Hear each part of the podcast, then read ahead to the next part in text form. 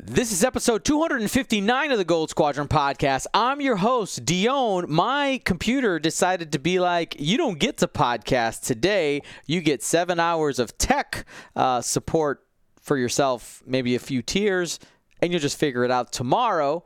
And I'm joined by Ryan. This is not Monday. Staniszewski. Yeah, it's Tuesday. I don't know why what's happening apparently something like Dion said that has to do with a computer that got angry at him, specifically a hard drive. Mm-hmm. Yeah. So it happens. It happens. Everything's backed up. It just takes time to get set up. Uh, so if you are watching, if you're watching from home, uh, it's gonna look a little weird. If you're listening, it might also sound weird because like all of my like audio tools and fancy stuff, like I don't got any of those things on. It is, is raw audio. We're going we're going a little little more old school than maybe you guys are used to. But uh, but hey, it's going to be okay. We'll survive. It'll all figure itself out here in the next week or two. And our podcast episode is brought to you by our GSP patrons. Um, I spent seven hours trying to fix my computer yesterday because I care about what you think. Uh, did I get any results? I didn't, but. Uh, that's why I tried. But uh, quick note, I did post on Discord today that um, unfortunately uh, the artist for the Resistance uh, set, our heroic squadron, uh, unfortunately. Uh, due to timing issues, is not going to be able to have the the car the art done in time. So I'm gonna have to make a last minute pivot to actually get you guys some swag here for quarter two, or we just do a double wave for quarter three. I did make a post on Patreon. I did make a post on Discord. I'll make that decision here in the next couple days.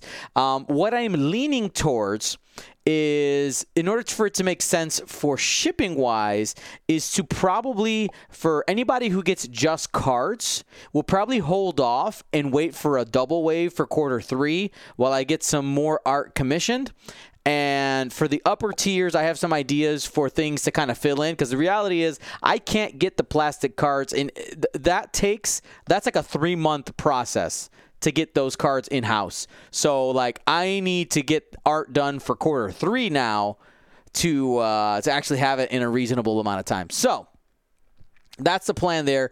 Keep your eyes on uh, Patreon and Discord for updates there.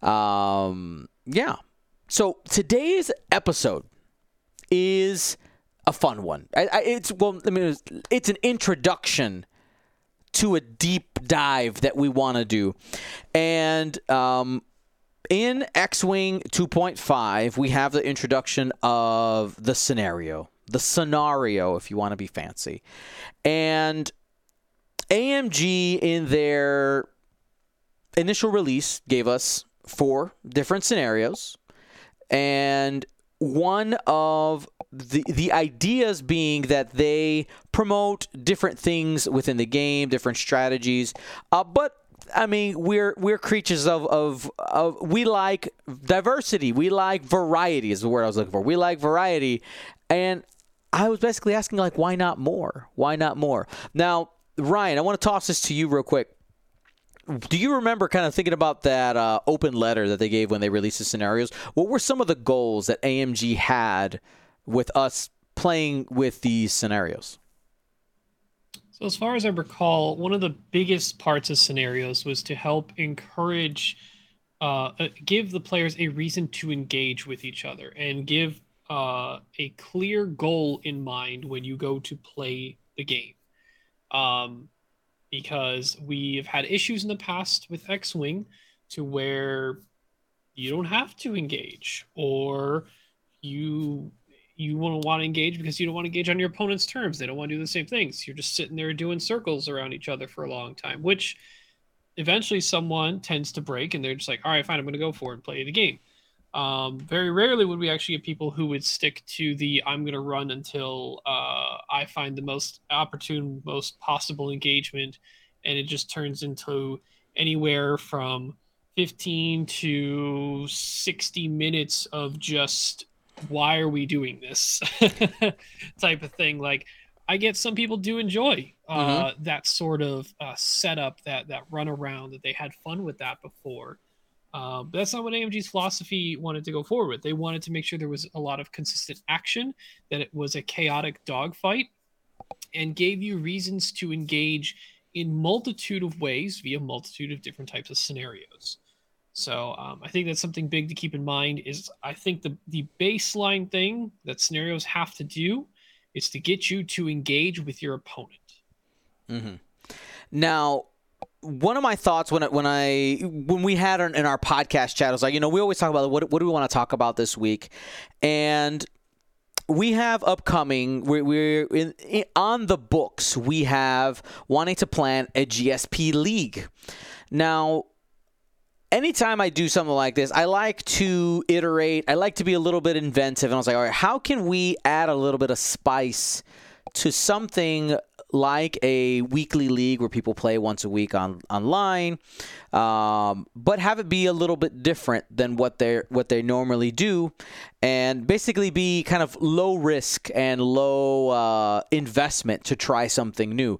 Because for instance, if we started with a like, all right, here's a full weekend of six brand new objectives, that's a little much. I I think to get started. Um, so I was like, you know what?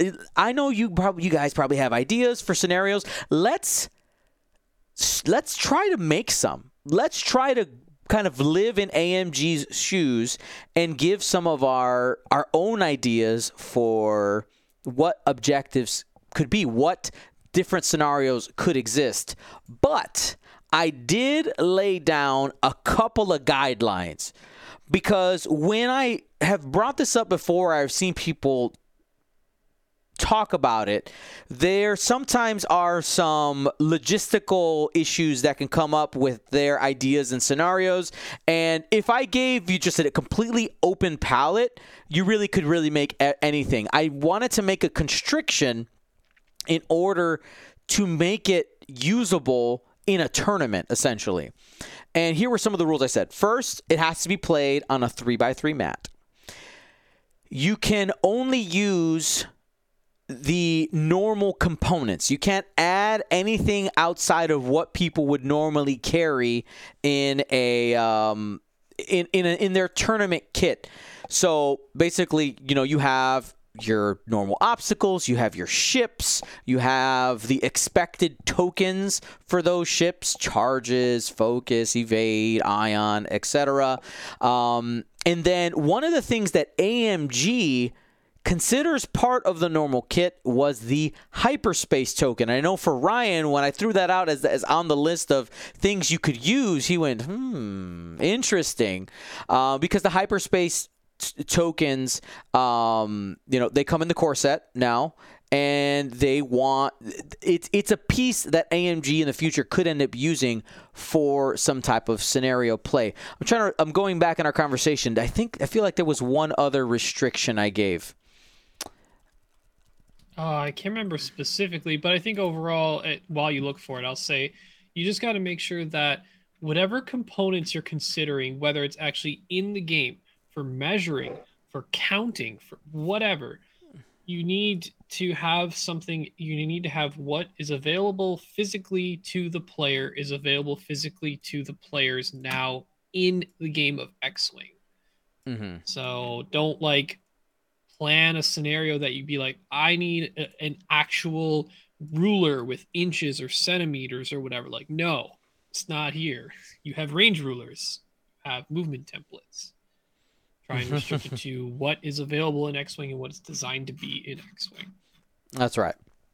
So, um, yeah, I found I found our conversation. Uh, I found our conversation here. So I said, um, components available. You have your objective tokens uh, player markers, which are the the circle, you know, red. What is it? Red triangle and blue square, right? That's the thing we use to denote like for scrambled transmissions. You mm-hmm. put your marker on there to denote that you've claimed it. You got a first player token, a hyperspace marker, and of course your regular charges there. And one of the one of the first things uh, today is kind of a um, diving into some of the philosophy of what are some different ideas that we can explore, as well as starting to give some idea some we're starting to share and bounce off of each other some of our initial ideas for how we want to, or for scenarios that we want to make and maybe get some feedback from those of you who are watching live and and of course from each other um, one of the first discussion points I wanted to go to is um, scoring. Right now, all of the scoring in the, in our current four scenarios basically go up to 20. They have that same that same trigger of 20 points. Um, do you think that scenario points have to still be at 20? Do you think that's something that we can move depending on the scenario? What do you, what do you think? Uh, I think it's uh, definitely up in the air to move. Whether it's right or wrong, you don't know until you try it. Mm-hmm. Um, a lot of what you're gonna find out of, and this is to you, the listener. Yeah. when um, if you attempt to make scenarios, you have to make sure that like you don't hold on to any idea you have. It, it don't don't baby it because it could get thrown out. So like you could have this grander plan of making it a 30 point scenario thing and you realize man this game takes forever to pro- progress. Or it takes just the same amount of time you just increased the amount of points and it never really mattered. Mm, yeah. And you could have adjusted it anyway. That's so, very true. um, I would definitely make sure that it's it's on the table, uh, but don't get uh, glued to a, a point value because it, mm-hmm. you when when developing something like scenarios, you need to be flexible and uh, you want to lay a good foundation and groundwork. So don't get too complicated or fixated on something. Yeah, for myself, one of the things I found when I was thinking about creating these objectives was using you actually kind of hit on it is taking that point number and basically making a decision if I want that number to matter or not. So, for instance, if in the scenario, which, which we can get to it, uh, whether or not there is a way to score in the game that is separate from like destroying ships, do you even get points for destroying ships? right? Half points, not half points. And one of the scenario action, or one of the scenarios that I was looking at or was designing, um, I basically I was I was having trouble figuring out the points because like, wait a second, how fast can people play to actually make the points matter? And then I started realizing I was like, wait a second, if they're killing ships, they're gonna get to 20 faster than the thing I want them to do. So what rules can I add to prevent them from killing each other, which was a really weird idea, like a really weird road that I went down.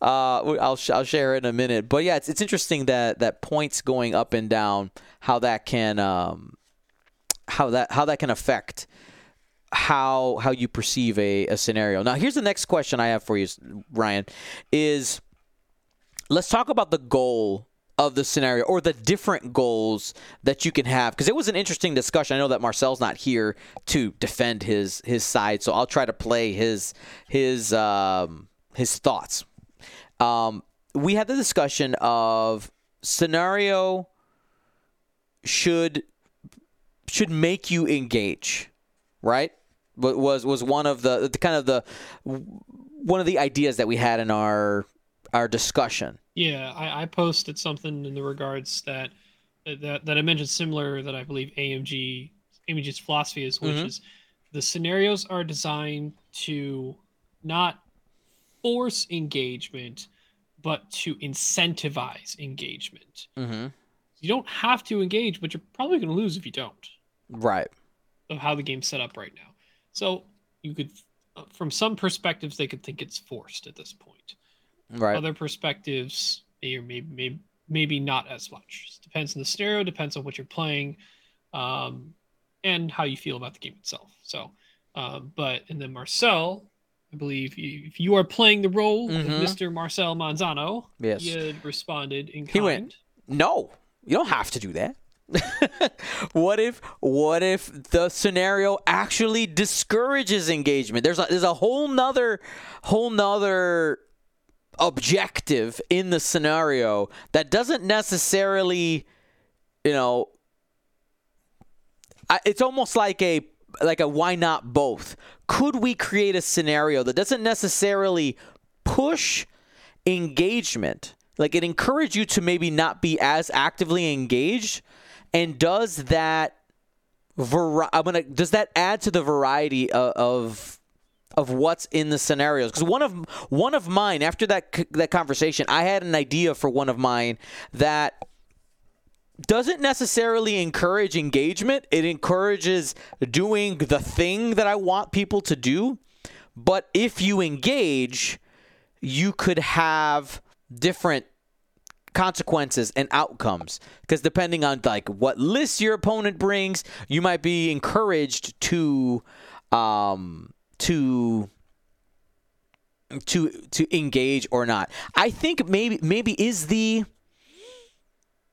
is maybe instead of encouraging engagement is it encouraging play like a, a different a different kinda- word a different word other than engagement I mean, so technically, right? We were playing the game before a before AMG in a way that could be that could be considered in in two basic avenues. One, you want to fight your opponent, mm-hmm baseline, and you want to kill as much stuff and win the game, right? The other avenue is I want to win the game no matter what I have to do, even if it means I kill the least amount of things possible. mm-hmm There are definitely two different philosophies, and there are many X Wing players that land on either side, right? Now, that doesn't mean the player who wants to kill everything won't slow up the game and find the perfect engagement and play around a bit, right? We've seen that. Marcel's loves to kill everything, but also wants to make sure he finds his right engagements because he Right. does normally play ACR ships that he wants to be careful with. Um, and also, we've seen plenty of people who literally will not engage at all whatsoever until they find until their opponent comes to them and engages where they want them to play. mm-hmm Um, and that's how they want to win. Um, AMG says we want to have engaged. So while they were still playing the game, either side, um, AMG's like, well, we don't believe that the latter, Avenue 2, being the um, I'm not going to engage if it means I'm going to lose. So Mhm. if, if it means I win because I don't engage, I'm going to do that. AMG doesn't believe that that's playing the game of X Wing in their philosophy. mm-hmm Um, there are definitely uh, people who have philosophical differences uh, and don't agree with that, and that's okay. But I think I, I know what you're saying. You're trying to find another word for it mm-hmm because in the aspect, either way is playing the game. Um, what engaging is actually interacting with your opponent, and maybe that maybe that's the word interact because engage makes people think fighting, right? Mhm. Interact means you might be doing things other than fighting.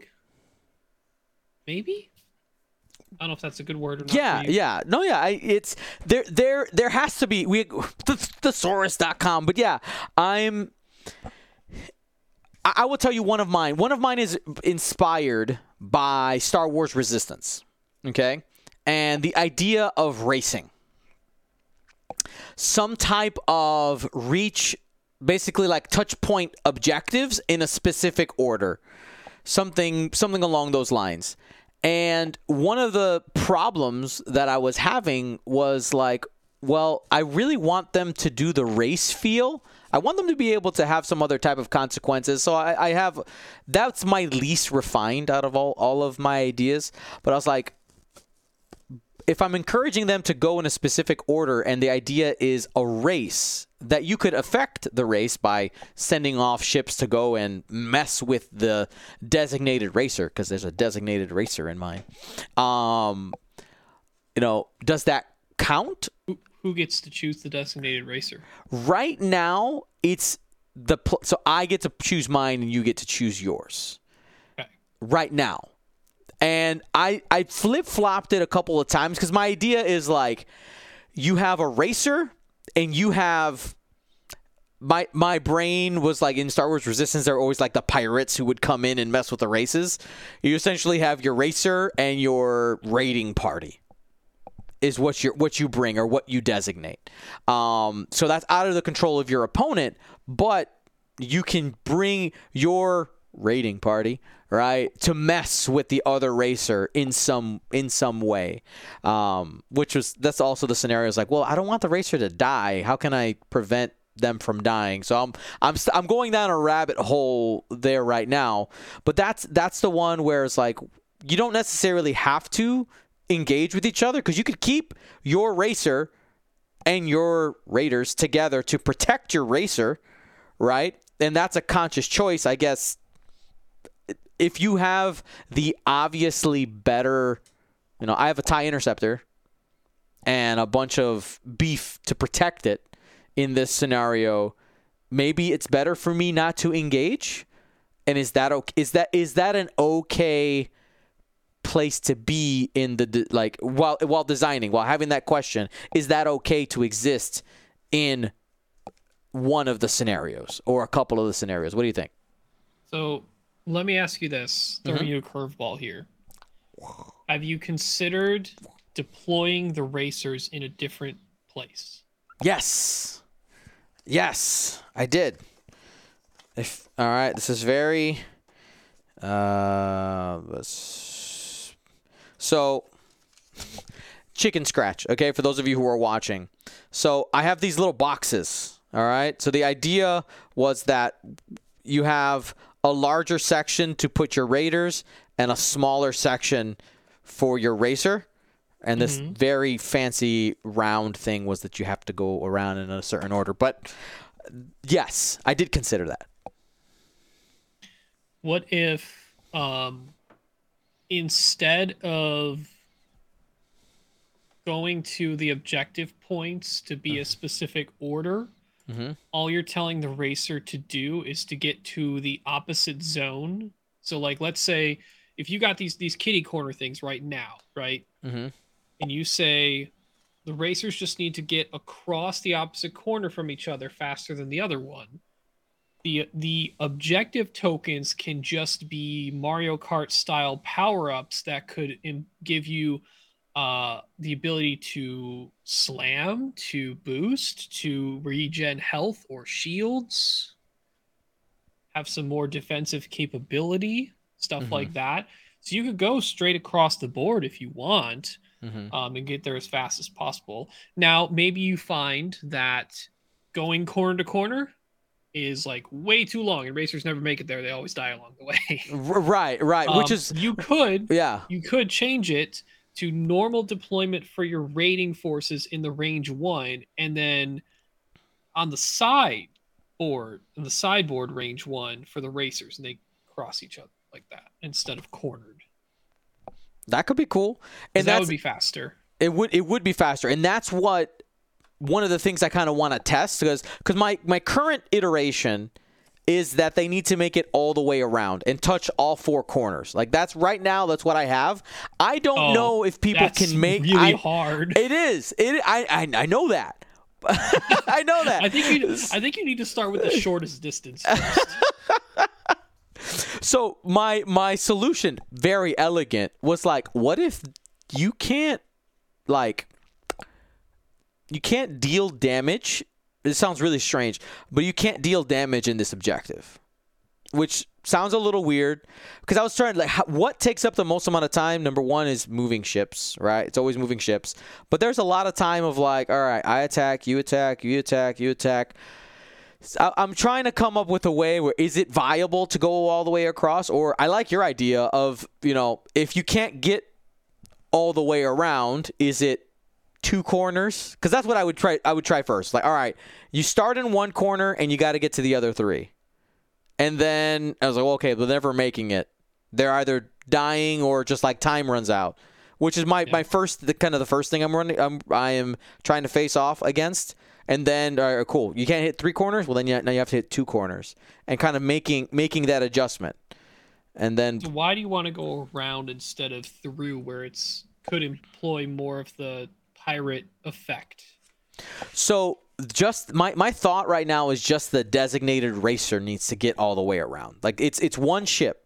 One yeah, ship that needs to hit the rings. right? What one if ship all damage done to the racers is ion tokens? that that's one of that's one of the things I have down is either some type of ion effect or like because all the ions clear automatically, but I I wanted some way to make them immune like for a turn. It's like I cuz my thought is like being ioned every single turn that sounds like not fun. But if Yeah. it was at every some some type of scenario rule, uh, scenario rule, which we'll talk about here in a minute, um, that could work with that. But again, that's my least refined one. Like that's this is where you you have I have a big idea and I got to start Yeah, this is crunching so it this down. might this might roll into our next thing right now in the segue, yeah. which is uh, foundation is key. Start simple. Um, Mhm. So I got caught up in this because I had a few people take a look at mine, and I just layered on like things I think I, I thought I needed for my scenario, just like dice rolls and like objective points and like all this like a bunch of stuff. And then uh, one of the people came back reviewing and he's like, just I would say, what do you what is your actual and this kind of ties back to previous thing. What do you want people to do in this? What is the goal? What do you want to occur? Mhm. Um, and I guess to kind of explain mine a little bit, as Dion alluded to earlier, I wanted to implement those hyperspace tokens. And I wanted to give the potential opportunity to give a ship or some ships flanking capabilities from these hyperspace tokens. Um, I actually already named it Ambush at the Hyperlane. Um, the idea that in Star Wars there's those hyperspace lanes that are for trading and all that stuff. Um, Mhm. so I started a little probably too cluttered and there's a lot of big stuff things and all that things, but um, overall, I tailored it back and I said all I want to do is provide a ship the flanking option from the hyperspace uh, token. Um, I don't care what you roll, whatever three prongs you come out of any one of them, doesn't matter. Um, then I tried to, and, and this was when I first iterated, I was like, there's going to be die rolls to see do you come in this end phase or the next turn end phase based upon the die roll? And maybe the objectives you grab increase your odds on that die roll. And i'm like oh maybe that's kind of cool. And and person came back to me is like do you want them to stop people from getting like do you want to ever have the chance for someone not to be able to come through the hyperspace token because of these dice odds? I said probably not. So i'm tailoring it back even further. And i think like i just want to give like before we figure out if this is a good avenue to go down a set turn that a ship or these ships come through the hyperspace and then i tried to figure out you know what's the incentive to even put a ship through the hyperspace because that can leave leave a ship out to dry Right. a lot of people might just default to what is the minimum amount that I have to put in that hyperspace to be available in this uh, scenario.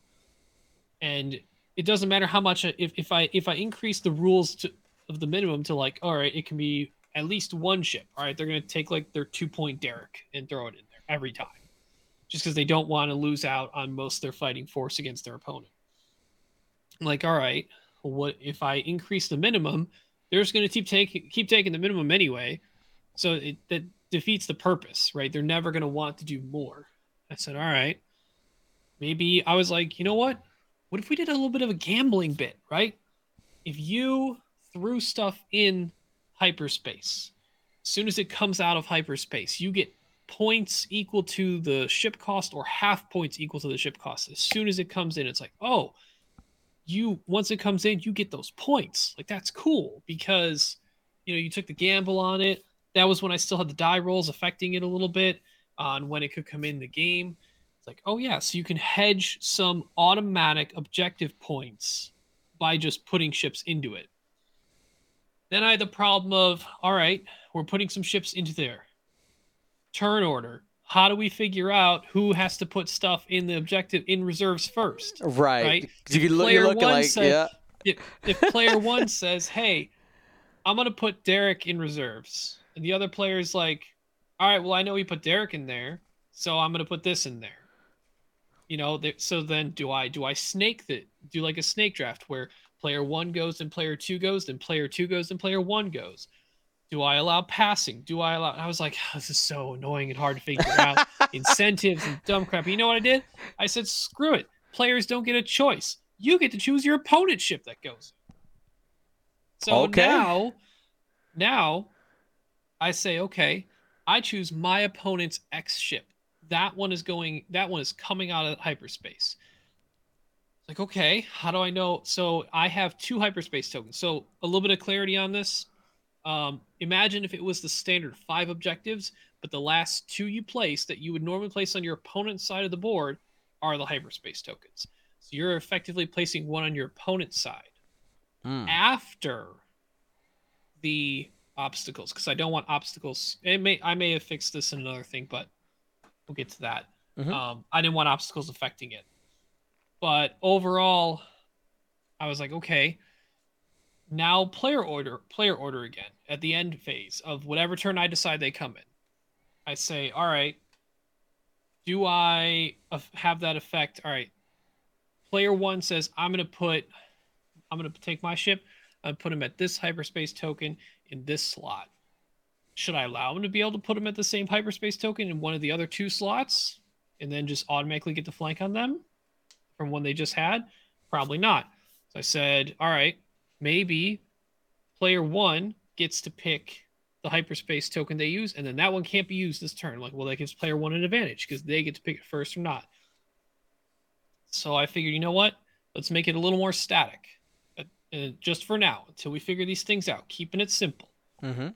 Whatever one you, whatever one you place on your opponent's side of the board, that's the one your ship's coming out of, no matter what. One of the three prongs of it doesn't matter, but you have, but your ship has come out of that one. Simple.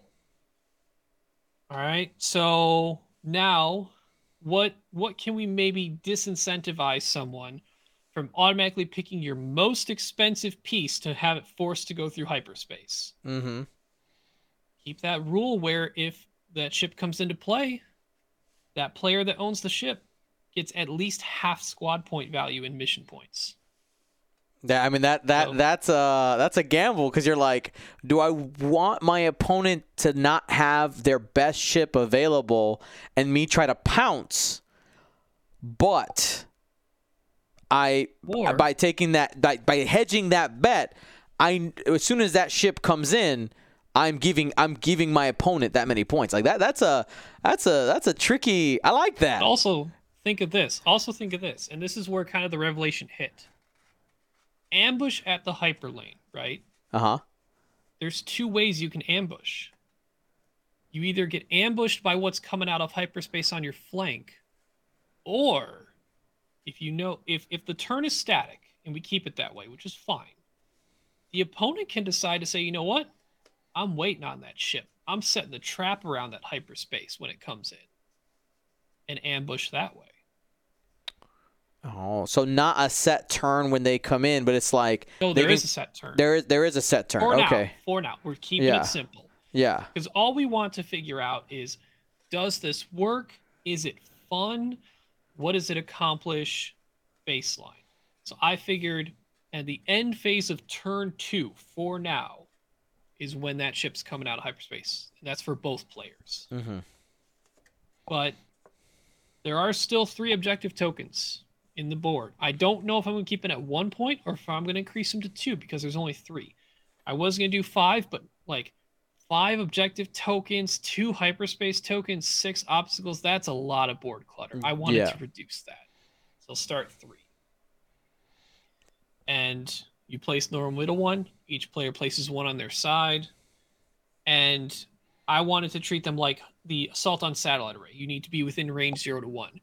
Because what I didn't want to have happen is for someone to go, all right, click. I've got that like scramble. Now I'm going to turn at that hyperspace thing and wait for that ship to come at me. Right. Which they still could set up within the assault uh, zone based one for scoring, but um, I wanted to offer that. Now, there could be problems. Maybe the points incentive isn't enough. Maybe people still always default to the highest ship cost one. But, you know, maybe there are times where they're like, I see a clear linchpin in your list that may not be the most point cost, but it does drive a lot of what your list can do. So I put that in hyperspace. Yep. And maybe it's easier to kill than the highest ship points, but it's one of the second or third highest point costs in your list. So I'm going to make it go through hyperspace, and I'm going to decide to set the trap instead Right. of you instead of giving you a good ship to flank me. Hmm. But like they're allowed to deploy in any three of the prongs. They could say, "I don't accept the trap," and just run away. I mean, I'm, Um, I'm thinking about what like there's there's a few di- depending on the squads. This is going to affect them more or less, which which is one of the things that just exists in scenarios, right? Like certain squads are going to have advantages in different scenarios because everybody's not bringing the same squad um, squad to the table, which I think is part of the point of the whole thing. So I'm thinking about like the you know the list I've been flying lately. If somebody goes, yeah, Bossk Bossk is going into hyperspace, I'm like, ooh. Right, that's, that's my biggest damage dealer. But again, you know, coming, I'm getting three or three or seven, depending on what the what the what the rule ends up being, points back. But I'm losing that threat for a couple of turns. Like that is, I find that really interesting, Ryan. I like that. yeah, I mean, we'll see where it goes. Um, I test on a few things now. I probably rambled in on a whole bunch of stuff, but I do have a lot of it already typed out mm-hmm. um, as a baseline right now, and I'm, I'm curious to you know see see see how it feels to play. Um, like I mentioned earlier, just one of the like pitfalls I wanted to avoid was players putting obstacles or putting obstacles in a way where um, they would affect that ship coming out of hyperspace. So I said, you know what? I'm gonna make it a scenario rule. When a ship deploys from hype from the hyperspace token, it ignores the effects of the obstacles. It overlaps in the turn zero, turn two end phase, so that it can exist overlapping it. But as Mhm. soon as it does its maneuver next turn, if it has to go through it with the maneuver template, it would take the effect. So it, it, it lessens the issue of locking ships into certain hyperspace prongs. Mm-hmm. So um, I'm keeping it. It sounds like there's a lot. It's because I went through the complicated stuff that I found was just too much first. Yeah. Simplified it down, took away the potential for any turn for stuff to spawn in, made it one turn. Simple as that. I made sure that there was, you know, designated this player gets that hyperspace token, that player gets that hyperspace token. It's always meant to be the one that is on your opponent's side of the board for the idea of the ambush, whether the ambush is caught on the hyperspacing ship or the hyperspacing ship is ambushing on a flank.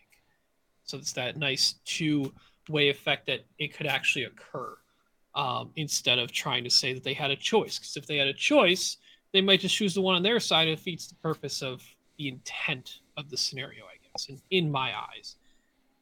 Uh, whether or not it turns out to be fun, I think is a whole nother question, which I believe segues into the next part. Yeah. So, you know, obviously, when it comes to uh, playing a game, we want to make sure that we're having a good time. And the whole, the press of the catalyst for wanting to have this discussion and, and actually taking the time to really get into that game design brain was to make sure that we have more more variety. Variety is fun, and just making sure that the things that we create are usable and repeatable. Right, usable and repeatable, so that people are having a good time. And for I'm gonna actually use this as a pivot to talk about my more completed scenario. And one of the one of the biggest complaints that I, I saw from uh, specific factions in uh, in the X-wing community was why do I just have to fly at people? Like I want I want to have some time to wiggle waggle a little bit. It's all right. Let me try to build a scenario that is a balance between you can't quite run away the whole time, but you you got to at least get a little closer. You can't be completely disengaged, but a little closer. And um, I, am currently call, calling it the refinery conflict. All right, refinery conflict, and the um, the mission objective is a battle over precious Tibanna gas mines, uh, but the fighting has caused the gas pumps to become unstable and dangerous. So here's your scenario setup. You ready? You got four objective tokens, four scenario markers. They're going to go range 1 1 in all four corners. And very simple. This is essentially a dogfight variant, is what it is. There's no center objective. And at the end of the end, uh, at the be- at the start of the end phase, if you have a ship within range one, you receive a face-up damage card because you've essentially experienced a explosion from one of these Tibanna pumps. And the the idea there is so now we're not so much crowding the center for chance engagement, which is what currently what it, what it's trying to do, right? There's one in the middle, meet in the middle. Is I'm giving it's more of a of trying to create a circle that is safe to be inside of. And if you want to take the risk with a chunkier ship to be farther away, you can do that, but you're going to be punished for it. You're going to pay the cost. Originally, I had just suffers a critical damage, but I was like, no, I don't really want to be like, well, I got like seven shields on this thing. I'll just plink a couple of shields. It's completely worth it. I was like, well, we have to make it hurt. All right. You got to make it hurt. So I decided to make it a face up damage card after that one. Uh, scoring, mm, what you would expect. Obviously, you get full points for destroying a ship, half points for half. Um, and that was it. I, I, the simple idea of giving a different flavor to a space battle, to just a, a chance engagement. Then I had another idea. When it came to um, analyzing the scenarios that we have, we drew a uh, a line to Halo and the different variants that exist in that game, right? We have Oddball, Territories, King of the Hill, and Slayer. Like those are essentially you can do direct comparisons to all four of the official scenarios that we have. And I was like, well, you know, another popular game variant that exists that's still kind of like Slayer. Uh, if you think about a lot of the battle royale games that exist they have a certain area that kind of shrinks, right? So one of the things I would try with mine, eh, like kind of like the next iteration, is I would first start with just the four corners and see see how people like it, and then I would probably test a variant with with some type of turn counter that does one of two things: either which would be the more com- the more complex version would be which was my first idea was moving the objective tokens but i was like uh that sounds complicated and weird. It would be after a certain amount of time potentially that it reaches farther out more than just range 1 maybe it's now range 1 to 2 right now i didn't go with that in my final roundup. I just made it range 1 but it's an idea to either go for or a variant that could exist in a completely different objective. Because um, that's one thing I'm, I'm noticing as well ryan is like when i have an idea and you know we talked about you start with all this giant pile of ideas for one scenario.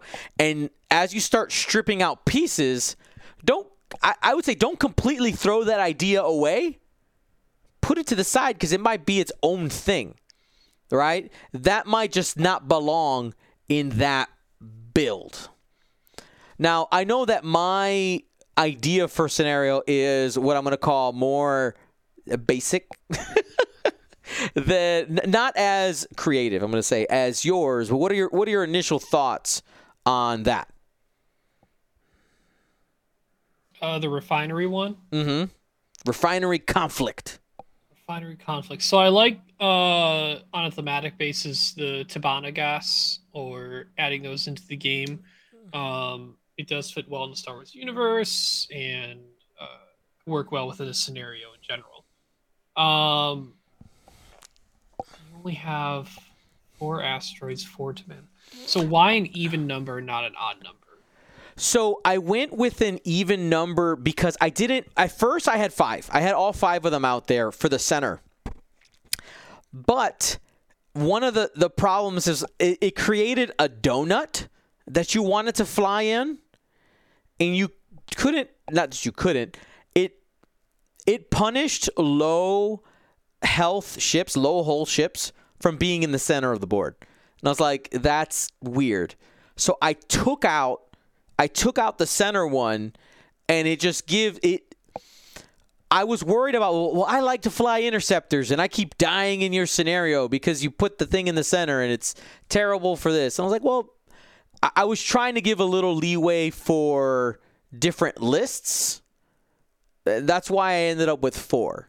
I also wanted my other goal with this one was what's a very fast setup.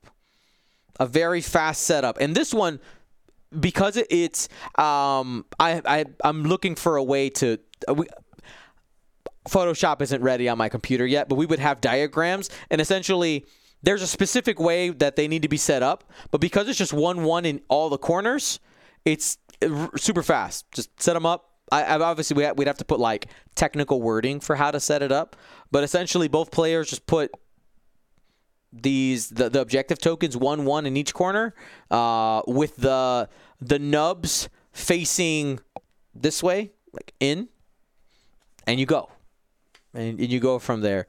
Um, but that was the main reason why I didn't put an odd number was to prevent the donut issue.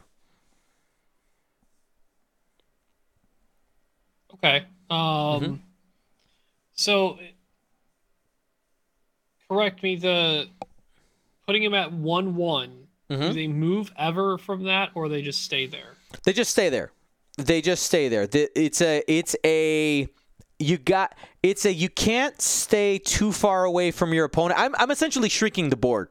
Is what I've done, and a, a long, a long-winded way to say the board's smaller than you think you you have some pockets like the player edge range one in you can stay safe there and and slow down if you want to giving some of those people who like to dance a little bit some of that room to do it because you're not punished for not immediately engaging.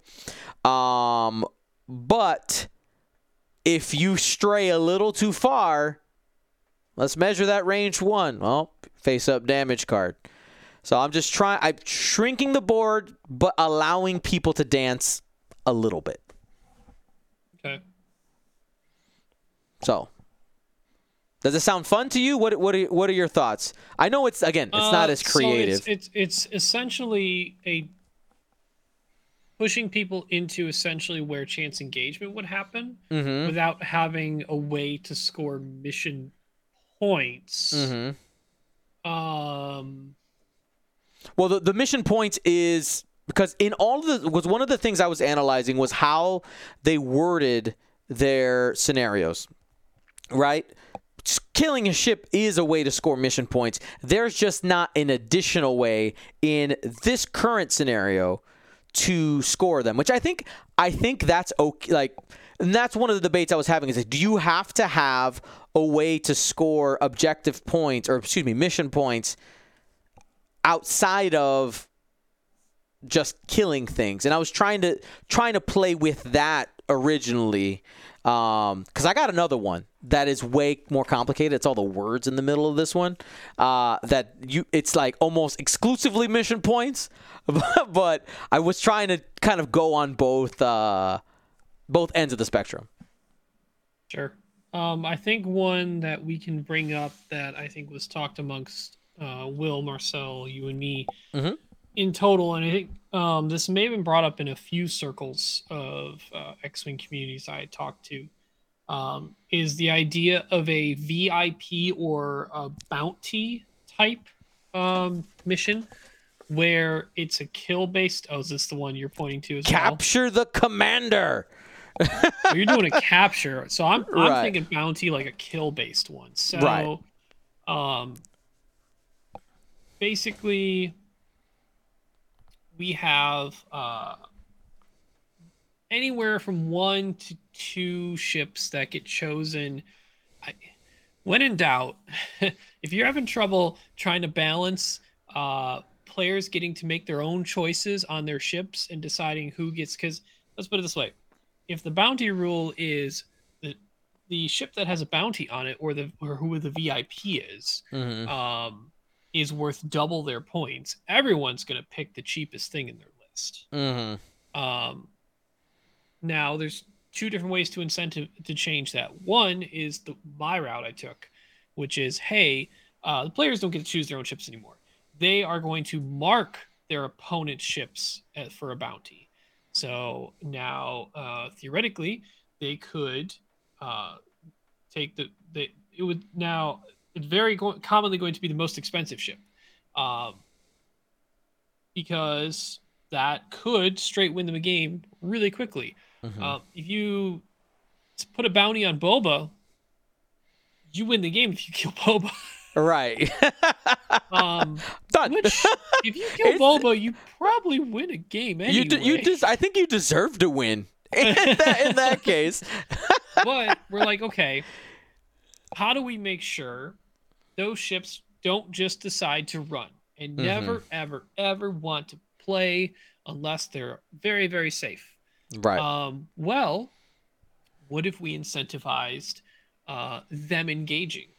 And the ships that have a bounty on them could be a variety of things. It could be uh, every time they do damage to a ship, that earns X amount of mission points. We don't know if it's one, two, three, four, who knows if they do damage at all.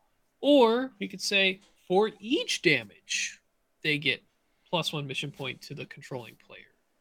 Um, so know, now that's a ba- that's a balance of like do I choose my my opponent's most expensive ship who's really good at smacking stuff right like Mhm. that's the decision you have to make that's good as good as smacking me yeah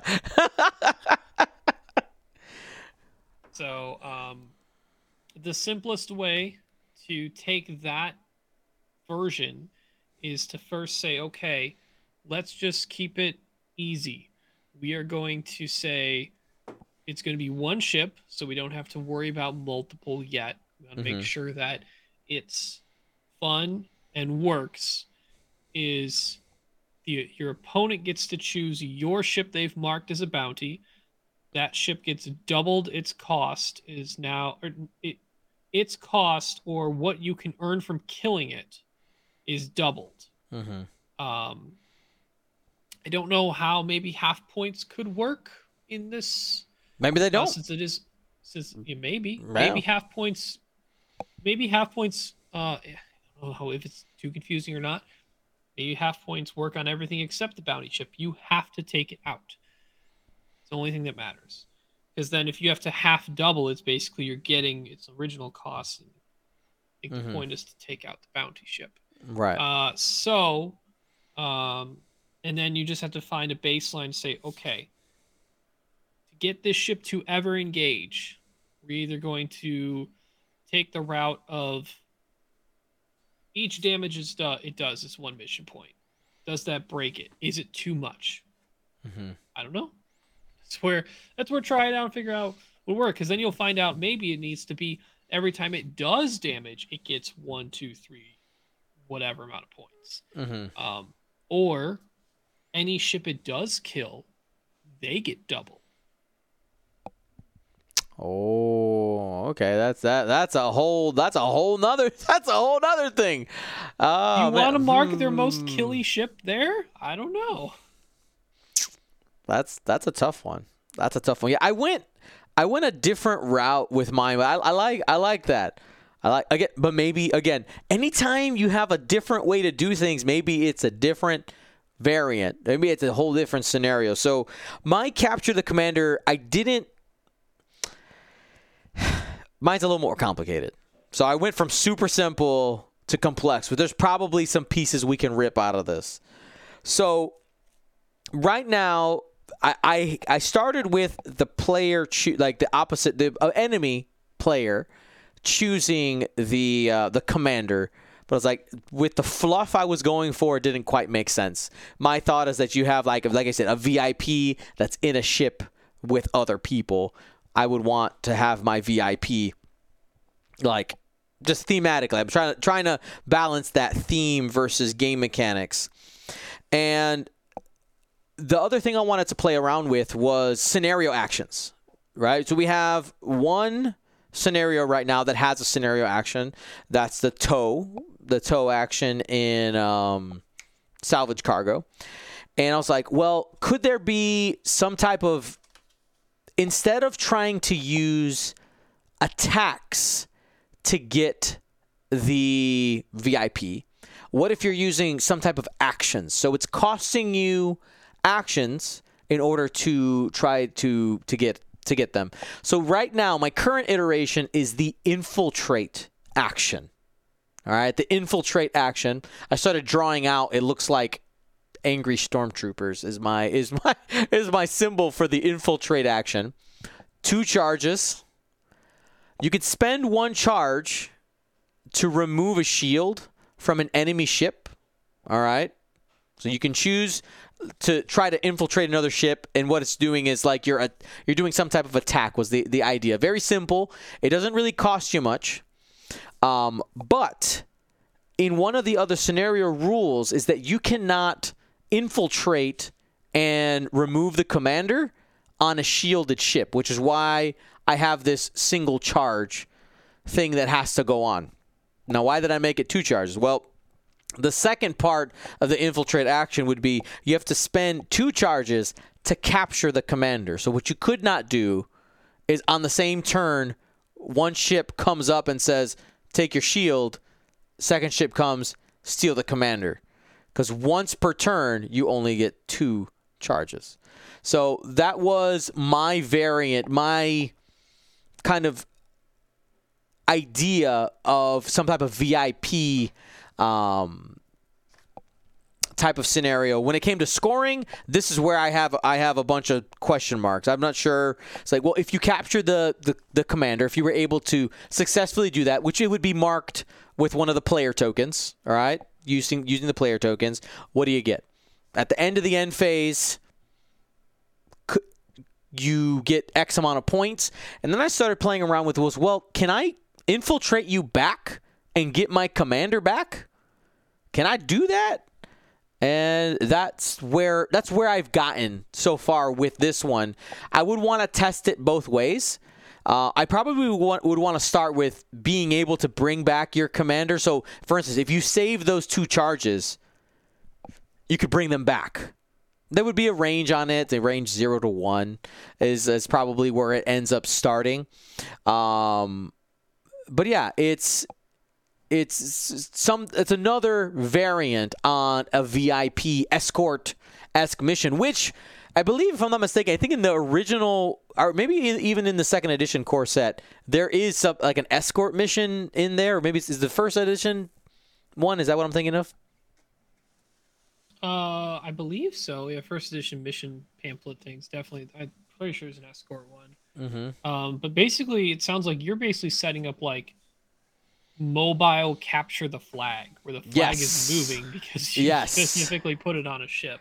Yep. Um, I've actually uh, it's two things. One, um, I realized one potential issue that I'm going to have to figure out with my uh, hyperspace or hyperlane one is mm-hmm. um, how to make how to force enemy ships to not be on your hyperspace token when you're trying to deploy if they know exactly what turn. If you take mm. a Manaroo and just land it on the token and cover all the zones, this is mine now. you just can't spawn. That seems like a problem I need to uh, solve. What if it has to go on an obstacle? I mean, is that weird? Uh, that too? Is it too I, weird? All these things are weird. Is it too weird? May, maybe. Um, it's also worth considering that it still may be worth putting your ship on an obstacle just to start. yeah. Um, so I'll figure that out. But also, um, you got me thinking on the uh, what if uh, on the capture the flag thing in the Halo mm-hmm. aspect. Um, another common uh, game type in Halo is assault, which is a bomb related one. Mm. So what if uh, we have a scenario where all you have to do is say, okay, you either designate a ship to be carrying your bomb. Mm-hmm. All they have to do reach the opponent's deployment zone and be able to do an action, bomb action, right? Drop. Mm-hmm. Or um, there are X amount, whether it's three or five, um, objective tokens on the board, and you need to. Those are the bombs or charges, and you have to go pick them up and deliver them to your opponent's deployment zone. For each one you get in their deployment zone and release or drop the bomb, it will net you mission points. Yeah. Yeah, I know. Will was looking at something with bombs. He was trying to mess, trying to mess around with that, and that was one of the things. Like, well, well what do we do? It's like, well, you just make the, just give them a bomb, but they don't have a bomb slot, so it doesn't matter. Just give it to them. Why not? It's Star Wars. they can fit it in anything. You can do whatever you want. It's Star Wars. That's the that's the that's the beauty of it.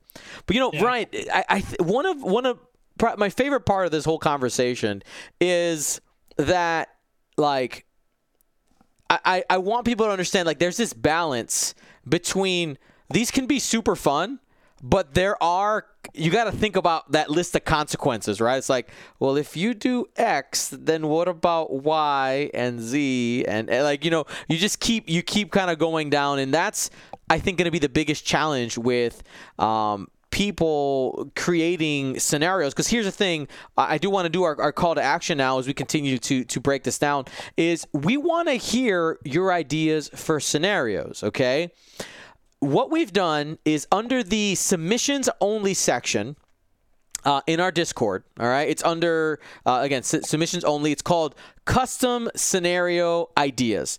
We've put a template. We've created a template that follows the AMG form, where you have the following basically different headings that you need to fill out, and they have little sections that are highlighted that I would expect most of the time that we need to be edited in order to create your scenario. So you have the mission objectives. So that's like the short synopsis of what it is. That the thing I read when we did the uh, refinery conflict. The scenario setup. How many of the tokens? I'm forcing it to be you know, three, three on a three by three. That's why that's not highlighted. But how many objective tokens? Zero, five. I did one with four. You know, go crazy. Um, player order. I left that. I, I'm I'm forcing you guys to leave the player order thing in there. All right. That's th- because that's like a core game thing. Uh, the place obstacles steps. That's a place where you can end up you know, changing some things. I did leave the wording in there if you want to use it. That way, you guys don't have to retype it. It's in there for you already. And then scoring. Scoring, you got a lot of options there. Um, I left deficit points in there, but you can choose whether or not you want to leave or or uh, or remove half points. Uh, and then the victory should always be like n- knowing whether or not you win should happen at the same time. The question is, do you want to change those points or not? Uh, and then, of course, a section for scenario rules. What extra things in there are you adding a scenario action?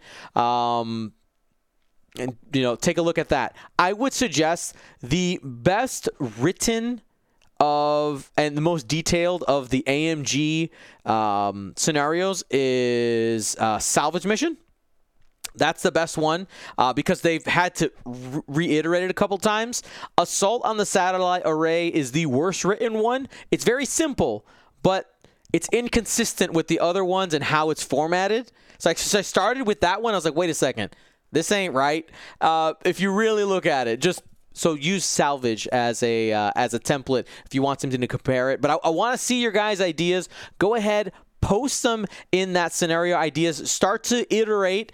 And um, uh, what i would love to do is on wednesday nights with will and james start testing out some of these things. I will i'll take some to wednesday nights at at, uh, at pastimes. And i want to come up with a set of you know what? What? Will myself, Ryan, uh, and Marcel, we're gonna end up having our own, but ha- have a have a set of around six to ten uh, that we can just have as a community that we continue to refine and say, yo, AMG, if you want to steal these, just go ahead. Just go ahead. Um, because the whole idea is that you know we're it's it's the we're here to to play games. We want to play games with each other and maybe maybe we'll hit on some things that they hadn't thought of or maybe we will create we'll be able to percolate some ideas there. Speaking of ideas, Dion, mm-hmm. I have a response from chat from Sunset Cyber yeah. trying to help me solve my issue of what happens when an opponent decides to place their ship on the hyperspace. They said, This one seems more reasonable, but I had a fun response. Mm-hmm. Uh, just if unable to deploy normally, deploy using the first straight maneuver template that fits, i.e., place a one straight on the end of one of the prong sides of the hyperspace marker and increase it by one until it does. So from one straight to five straight, find you get to go all the way out until you fit. I said maybe that could work. That's probably the more reasonable one. But what if the enemy ship just gets hold holdo maneuvered, except my ship gets to live? You want to go there? You're gonna die. I like that. I just like straight, that. Just straight, complete disincentivized. One hundred percent. Don't be there. You're going to die. Don't be there when I come in. You die. Uh, yeah. Uh, don't eat the dice. Says legacy run. Yeah, exactly, exactly. That's a uh, a a um a New Republic. Not New Republic. What's it? The newest Republic. Dang it, I'm forgetting. Not Old Republic. High Republic. It's a High Republic reference. Blocking ship is legacy run. The emerging ship causes hyperspace fluctuations that destroys the blocker. Yeah. Yeah. You die. Don't be there. Um, I think the issue becomes like, all right, uh, that would have to be them overlapping the hyperspace token, but like then a big base ship comes in and they have to fit do does the should it be allowed for the opponent to manipulate what of the which of the three prongs based upon what's allowed to fit or not fit? Because imagine if a big base ship comes in and picks one of because if they could pick one of the prongs and then there's a ship there that's not overlapping the hyperspace token but it's blocking it then like that seems bad to just say oh that ship now gets destroyed because you've let a big base ship come in and you got to tell a big base ship to go out X amount of straights to make it there. So I don't know. I would have to figure out. I would say like my my opinion on that is because you have a you have the situation where I as the enemy player have chosen the ship that comes out, like the, the hyperspace ship, that's my fault. Like if if I'm in the way, I I made a choice. I will suffer those consequences if I'm messing around there. I think you you, you just be like, don't be here. You're gonna die. Just don't. I think actually instead of trying to move anything more forward outward, mm-hmm. all you do is train track it as if it was a block, right? And just do a straight maneuver along the prong off of it and follow the train track that would be the ship blocking it. As long as that ship is not over overlapping the hyperspace token. If it is overlapping the hyperspace token, you get the yeet. You out. you destroyed. I mean, it's like fleeing, right? You know, you can you can flirt with the edge of the board, right? You can flirt with the hyperspace token. Don't do it. Don't do it. This actually, the more I think about it, it does kind of have a High Republic feel to it. Um, and I wonder, and again, this is my fluff brain going here. I wonder if the name could get tweaked just a little bit since I get to choose your hyperspace ship and you get to choose mine. If there's something in the name that could could essentially designate the fact that that ship was forced to go into hyperspace. Right? like I wonder I, I don't know what it is. I'm creating a problem and, and walking away from it. But but I probably less of it being forced to go into hyperspace and that before the engagement ever happened and ships hyperspaced in, it got jammed up behind and lagged behind the fleet. Mm-hmm. Or yeah, messed, something. Or, or or or their their their guidance system was sabotaged and they had and they poof to the wrong area and they have to come in a few turns later and poof back in a different zone. yeah. in the enemy lines. I like that. Some guidance. disrupted guidance chips. Now that's that's terrible. Too many words, but you know, some something like that could be cool. I like it. Um, let's looking looking at our um, looking at it at our, at our list here. So we asked is if it was fun. Uh, now you had written here. Uh, you may not have all the answers now, but that's okay. That's part of the journey. What do you, what do you mean by that? Go ahead, unpack that for me. So um, this kind of this kind of goes towards when I described and probably ranted a bit too long on uh, my process of starting with all these layers of complexity or these ideas that I thought were great and that would work together. Um, and I felt like I had some of the answers to some, or I built some answers to some of the issues that I thought I was going to have. And they could be answers I go back to later, mm-hmm. but I wanted to simplify and make sure my foundation was good before I figure out are those answers even necessary? Maybe I'm looking at the wrong questions that need answers for. If I tailor back my uh, scenario and make sure that the baseline works, or if the baseline doesn't work, what question or issues from the baseline do I need to have answers for?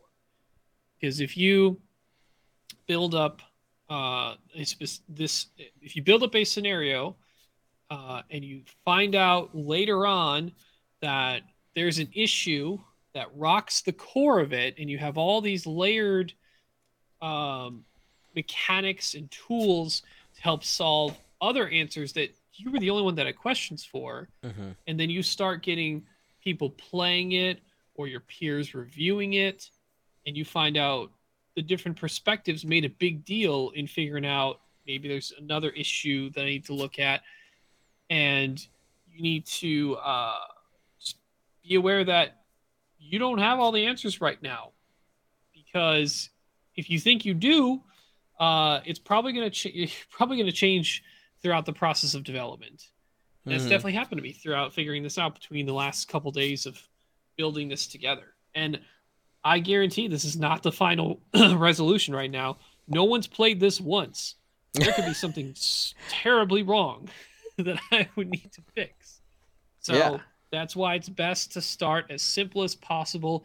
Does your simplified version meet the goal of what you want your scenario to be?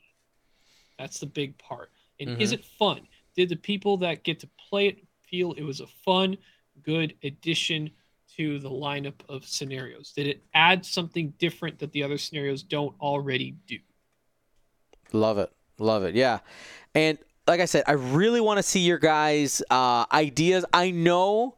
I, I, will tell you, Ryan, I know by giving them the requirement that I, I want it in the template, we're going to get less submissions. Because it's really easy just to throw out an idea and then not think about it.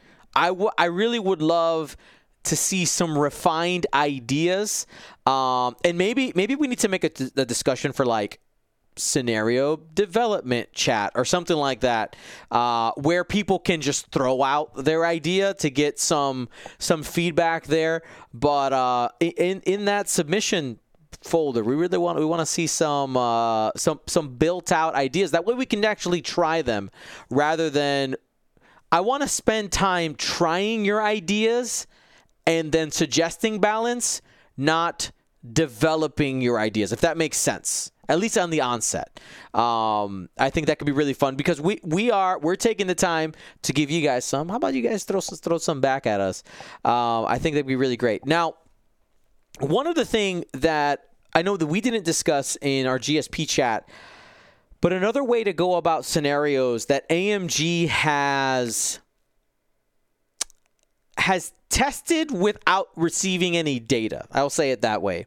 Which maybe maybe they have. The mini extravaganza weekends. When they've done those, each of those they've had like an event, and I'm putting air quotes for those of you who can't see me, where they say like, "Hey, at the beginning of the game, you determined roles for both players and the people with those roles get X effects, whatever those effects are. That could be another way to build out a scenario. The only reason I didn't explore that yet is I think probably out of all of them, when you have opponents trying to do different things at the same time, that's hard to balance. Which is what's one thing I've I've found when when we were testing those or, or live streaming those different you know the what was the the last one was like hunted versus bounty hunter. Um, the first one I, I forget what it was like. One basically was like a defender, one was an attacker. Um, I think those are really difficult to balance. But do you think there is there room for a scenario like that, Ryan?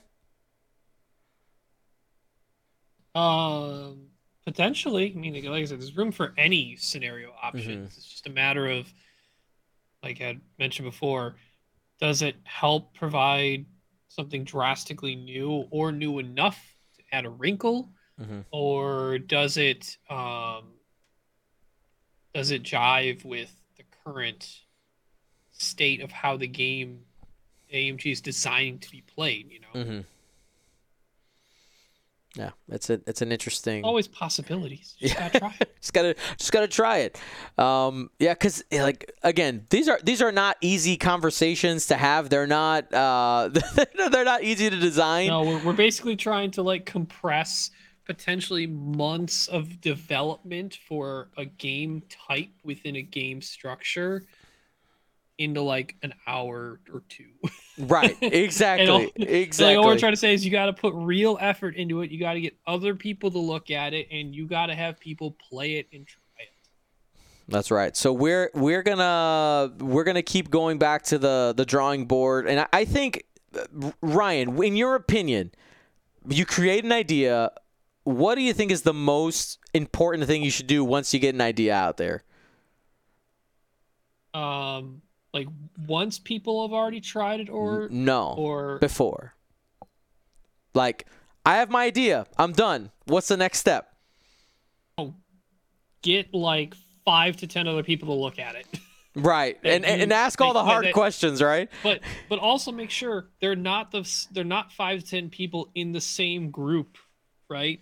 Mm-hmm. grab like person from this discord a person from this facebook group person from this local store, a person like you need different perspective, you need different play experiences, you need different levels of competitive or non-competitive play. It doesn't matter. Mm-hmm. Don't silo it into being like I'm gonna just have my local friends try it that all agree with everything I say all the time. right. Don't... You don't need confirmation bias here. You no. need the hard stuff here. That's right. So I think this this should be a lot of fun, a fun exercise in uh, in game development. It's not easy, but I think it could be a good time for us as a community. And uh, we're gonna set up the Discord with a uh, you know Ryan. The more I think about it, I think we need to make a scenarios like header. I think I'm gonna do that, just so that people can talk, uh, a place to talk about it too and keep it. Sure. Yeah, free free form talk about it. Mm-hmm. So you could do like scenarios, general discussion, uh, full submissions, or like full document links or mm-hmm. whatever. By the way, it's really helpful to make these in Google Docs, but make sure when you share it, it's view only. Yes. Don't let other people edit your stuff. I haven't made that mistake, but I'm telling you so you can less likely make that mistake. There you go. Otherwise, I'm pretty sure people will find funny things to put in your document that may or may not be GSP friendly. That's right. That's right. The other thing I am working on is um is a way for those of you who maybe don't have like Photoshop capability is getting a couple of very basic uh, like objective setup pictures so that you could just kind of copy paste it in there if that's the setup you want to use. So uh, should be getting once once I can like install Photoshop again onto my computer, we'll get that we'll get that done. But thank you guys so much for listening. This has been really fun. Ryan, is there anything else in closing you want to say before we uh, we head out for for tonight? Um, I mean, just have fun with it at first. Um, make sure what you uh, are thinking about creating as a scenario you would want to play. right? Mhm. Don't just make something to be like, "Oh, I guess I have to make this because this person told me it'd be a better thing to make, or I have to make this because it's different, even though I don't really enjoy. Like you have to have fun with it yourself. You- There has to be that sort of like spark of either inspiration or uh, a desire to to really want to uh, promote something or some aspect. Like for me, it was I wanted to promote, promote or have a feeling or aspect of using ships coming out of hyperspace and doing the super cool flank. Or as I developed it, I found like, wait, if I do this little rule change, it could actually be like, wait, the ship coming out of hyperspace has gone has fallen into a trap. Like you could have either one, depends on how the scenario flows and how things go. So there might you you might also come across that time when you've made a scenario, you tweak a few things, and then just something clicks and you go, wait, there's another layer to this, and it made it even cooler. Do I want the first layer at all anymore, or do I just want the second layer? do, you want both? Do you want to do, do like what Dion said and say, I like this now. I'm keeping this later for the other one. hmm Yeah, exactly. Exactly. Love it. Um, yeah, so we want to see your ideas. Take a look on the Discord. We'll have everything organized in there. And I look forward to seeing your ideas. Next week, we'll be back here on Mondays. We'll hear from Marcel and Will their, uh, their current ideas. And we'll go ahead and take a look at a couple of submissions um, as well uh, here on the podcast. Give some feedback. And hopefully, we'll start playing these. Uh, well, you'll see these here on the table very soon. Thanks for watching, everybody. Be smart and be safe. And this computer better not eat it again. I'm going to be so mad. Gold Squadron out.